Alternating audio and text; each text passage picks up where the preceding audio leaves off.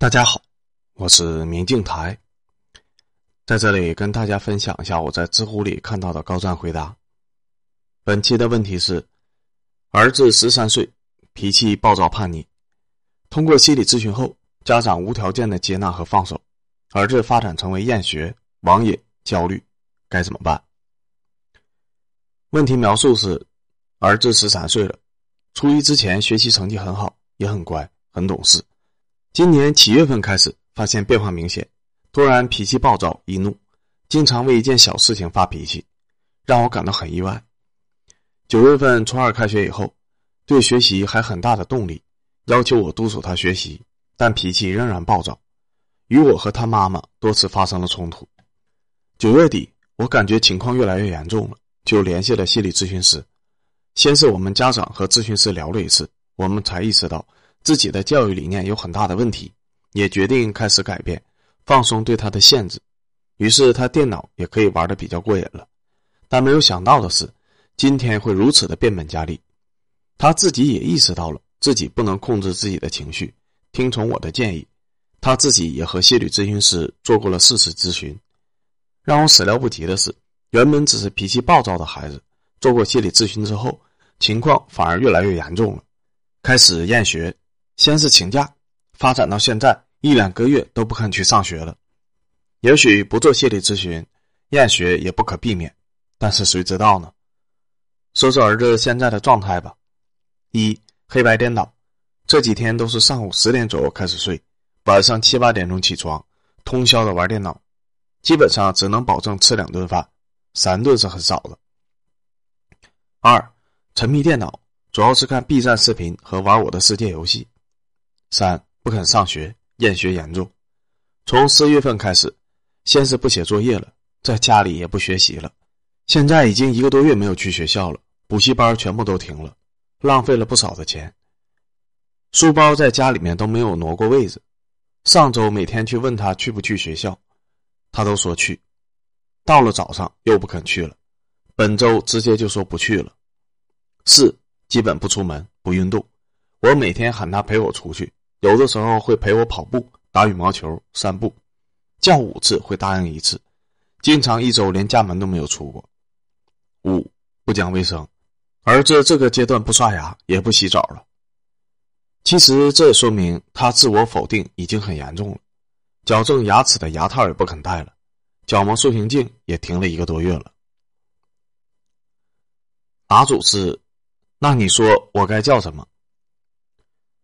自己种的瓜自己吃吧，没救了。这是你自己训练出来的儿子，他成长成为了你希望的样子。我并没有开玩笑。网瘾患者的本质是行为正循环的逻辑被彻底破坏后的人的样子。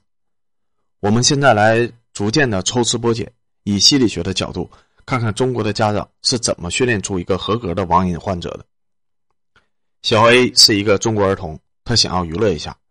母亲与他定下了一个承诺：如果小 A 写完了当天的作业，那么母亲就会允许小 A 摆弄一个小时的积木。小 A 完成了任务，母亲允许他摆弄了一个小时积木。看，现在小 A 的行为逻辑里面出现了一个正循环：努力完成任务以后，可以获得一个小时的积木时间。这种行为叫做延迟性满足，也就是说，个体为了获得稍后的心理或者生理满足而完成当前的任务。但注意了，这种行为也是为了获得报酬而进行的劳作行为。换句话说，小 A 前面学习的驱动力来源于后面的奖励，这种驱动力与前面的学习本身没有关系，这可是很重要的一点。所以，此时鼓励小 A 继续努力学习下去的方式，应该是不断的强化这个心理循环，在一次一次的循环中，小 A 会越来越相信努力后会得到回报，所以。逐渐的，他的心理循环周期可以延长，最后小 A 的延迟满足的能力不再局限于写完当天的作业以后获得一个小时的积木时间，他可以做到一周的学习以后获得半天的游戏时间，甚至是三个月的努力以后获得一周的放松，一个完美的学生。但是小 A 的母亲选择了另一种做法，她并不愿意兑现他的承诺，因为他希望小 A 在做完作业以后。能够把剩余的一个小时拿来预习课程或者复习课程，或者哪怕是再学一点都好啊。当然，大人往往是聪明的，他们才不会直接告诉小 A 这件事情呢。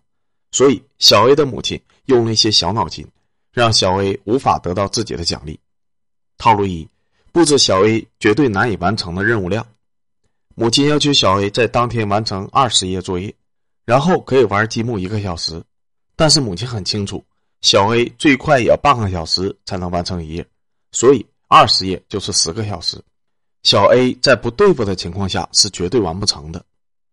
套路二：在任务结束后。突然给小 A 插入临时任务，小 A 完成了当天的作业，但是母亲要求小 A 帮助他洗刷碗筷、做饭、下楼买菜等等。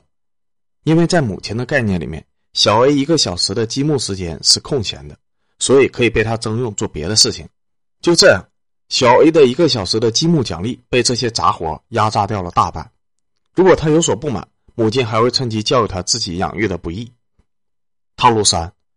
在一个小时的积木时间里面，不断的打扰，打断小 A 的游玩。小 A 完成了当天的作业，母亲也兑现了一个小时的积木时间。然而，在这一个小时里面，母亲多次前往小 A 的房间，提醒他绝不可以玩物丧志，提醒他学校学习的重要，提醒他已经经过的时间长度，不断的将小 A 与隔壁或者亲戚家的孩子做比较等等。因为在母亲的概念里面，这个时间的小 A 没有学习。是不需要专心的，所以他会将这一个小时变成自己的演讲时间，并不断的对孩子灌输自己的想法。咣，循环出现了问题。小 A 在完成任务以后，发现自己无法兑现到之前许诺的报酬，或者是小 A 发现自己在做的根本就是不可能完成的任务。但是我们都记得，小 A 的学习状态本来是一个为了获得报酬而进行劳作的行为。那么，如果在后面的奖励不够稳定，或者是不存在的时候，小 A 就失去了劳作的原动力，所以小 A 就停止了劳作。此时，小 A 出现了写作业对付、三心二意、精力不集中，乃至于厌学的情况，这是非常明显的驱动力丧失。对此，母亲也拿出了自己的手段，那就是罚。母亲决定将小 A 死死的看在书桌前，将他的门拆掉，二十四小时的监视。并且对他大吼大叫，因为母亲相信这种惩罚会让小 A 明白学习的重要性。哼，这招挺管用的。小 A 现在建立起了新的心理循环体系，也就是随便用什么办法都好，只要假装正在学习，就不会被母亲所责骂。等一下，这个循环好像有点歪了。哎，算了，管他呢，不是吗？恭喜小 A 点开了人类的重要技能点——磨洋工。小 A 现在学会了磨洋工和抄作业，他正在努力的假装自己正在学习，以免母亲责骂他。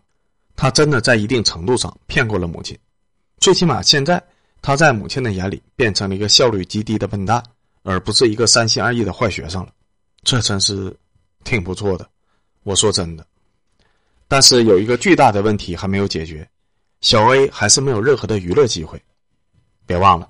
母亲刚开始的目的就是剥夺小 A 一切的娱乐活动，让他最大时间利用的完成学习任务。而现在，母亲的计划已经成功了，小 A 每天都会在书桌前面坐一整天呢。虽然成绩依然不尽人意，但是他坐了一整天呢，一整天，他已经剥离了自己心中对于娱乐的邪念。遗憾的是，要是这是真的，那母亲就可以去传教了。毕竟佛陀都做不到让任何人类放弃欲望，所以小 A 根本就没有放下娱乐的心。相反，在日复一日的艰苦的磨洋工中，小 A 的娱乐之心犹如七年蝉的幼虫，深深的钻入了地下一般，深深扎根于心底，只等着有朝一日破土而出的一刻。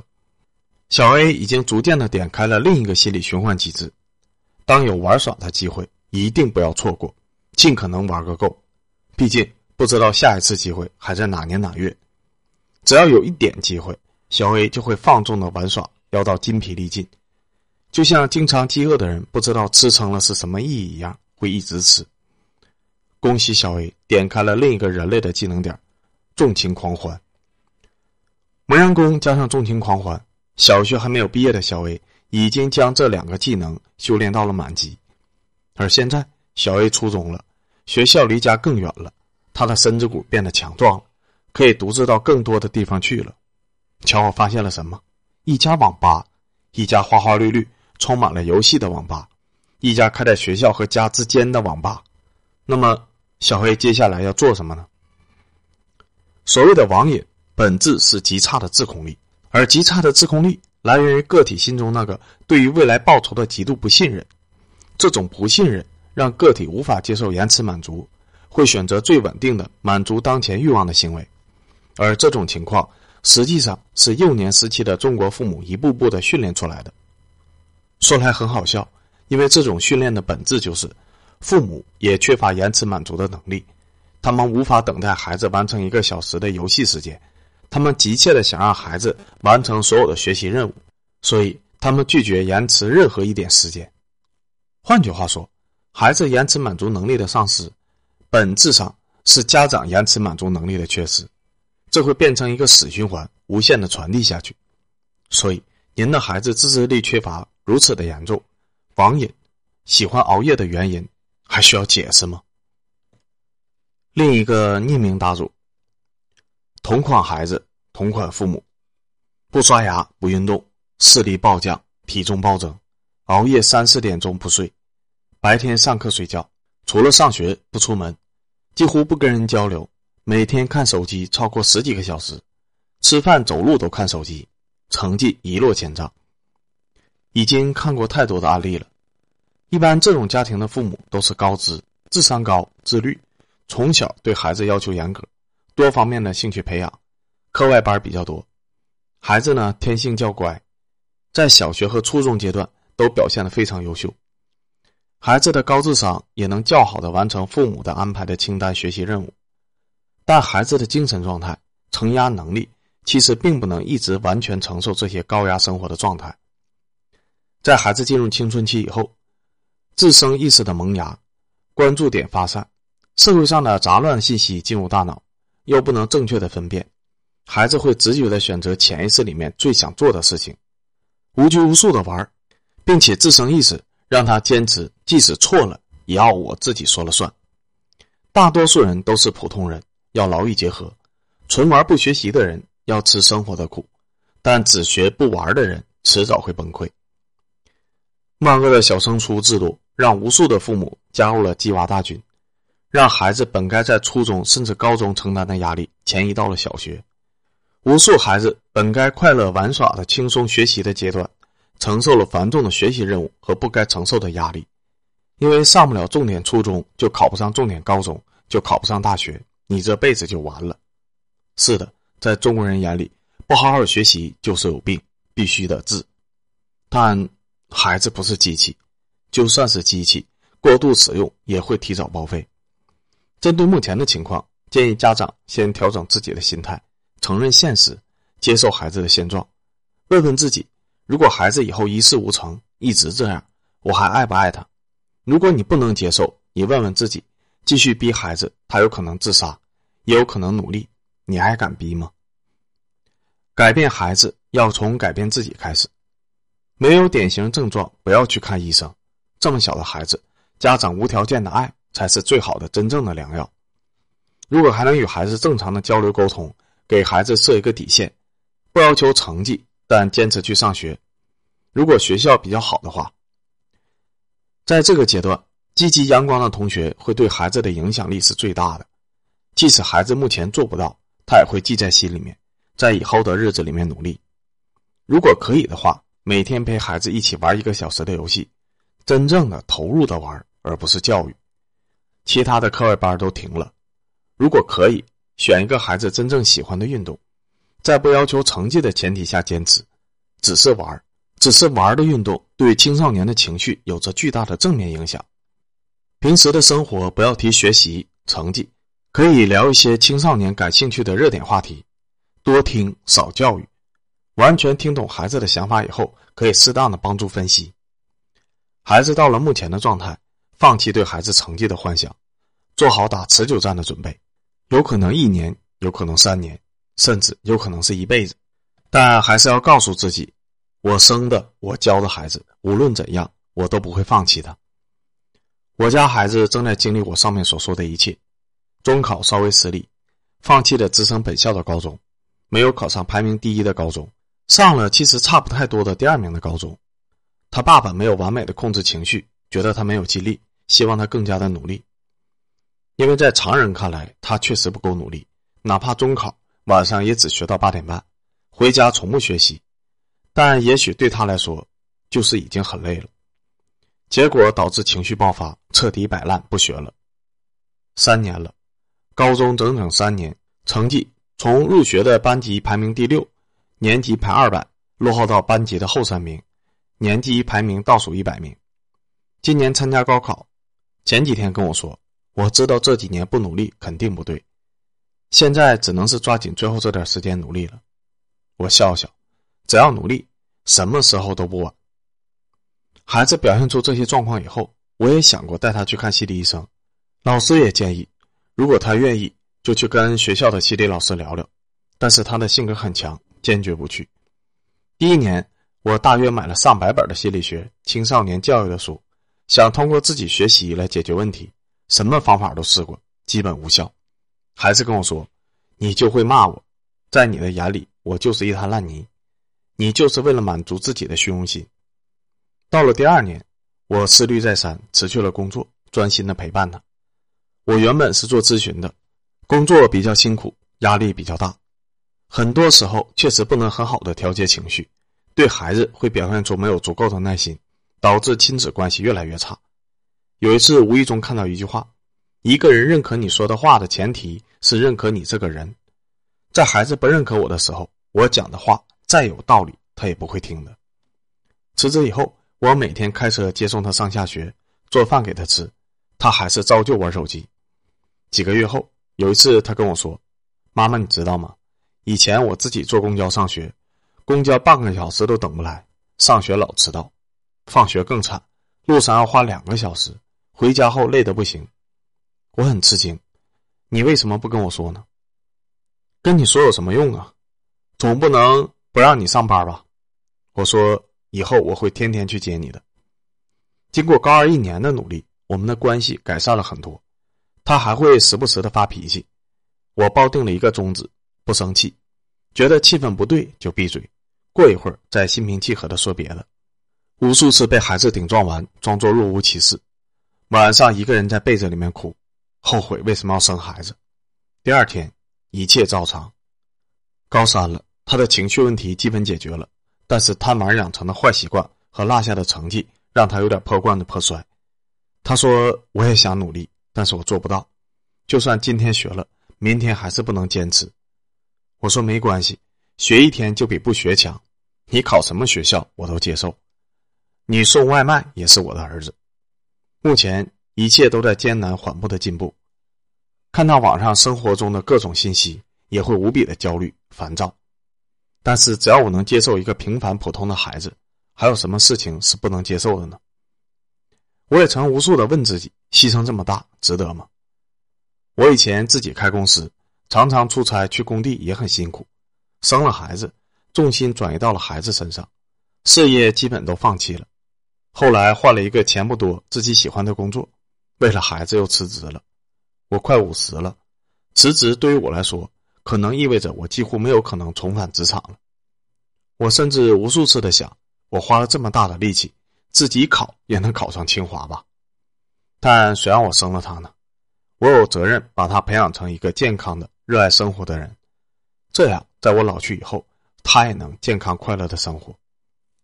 当你真正接受孩子的时候，你会发现，孩子还是有很多闪光点的。我儿子爱做饭，今年春节他主厨，我很高兴。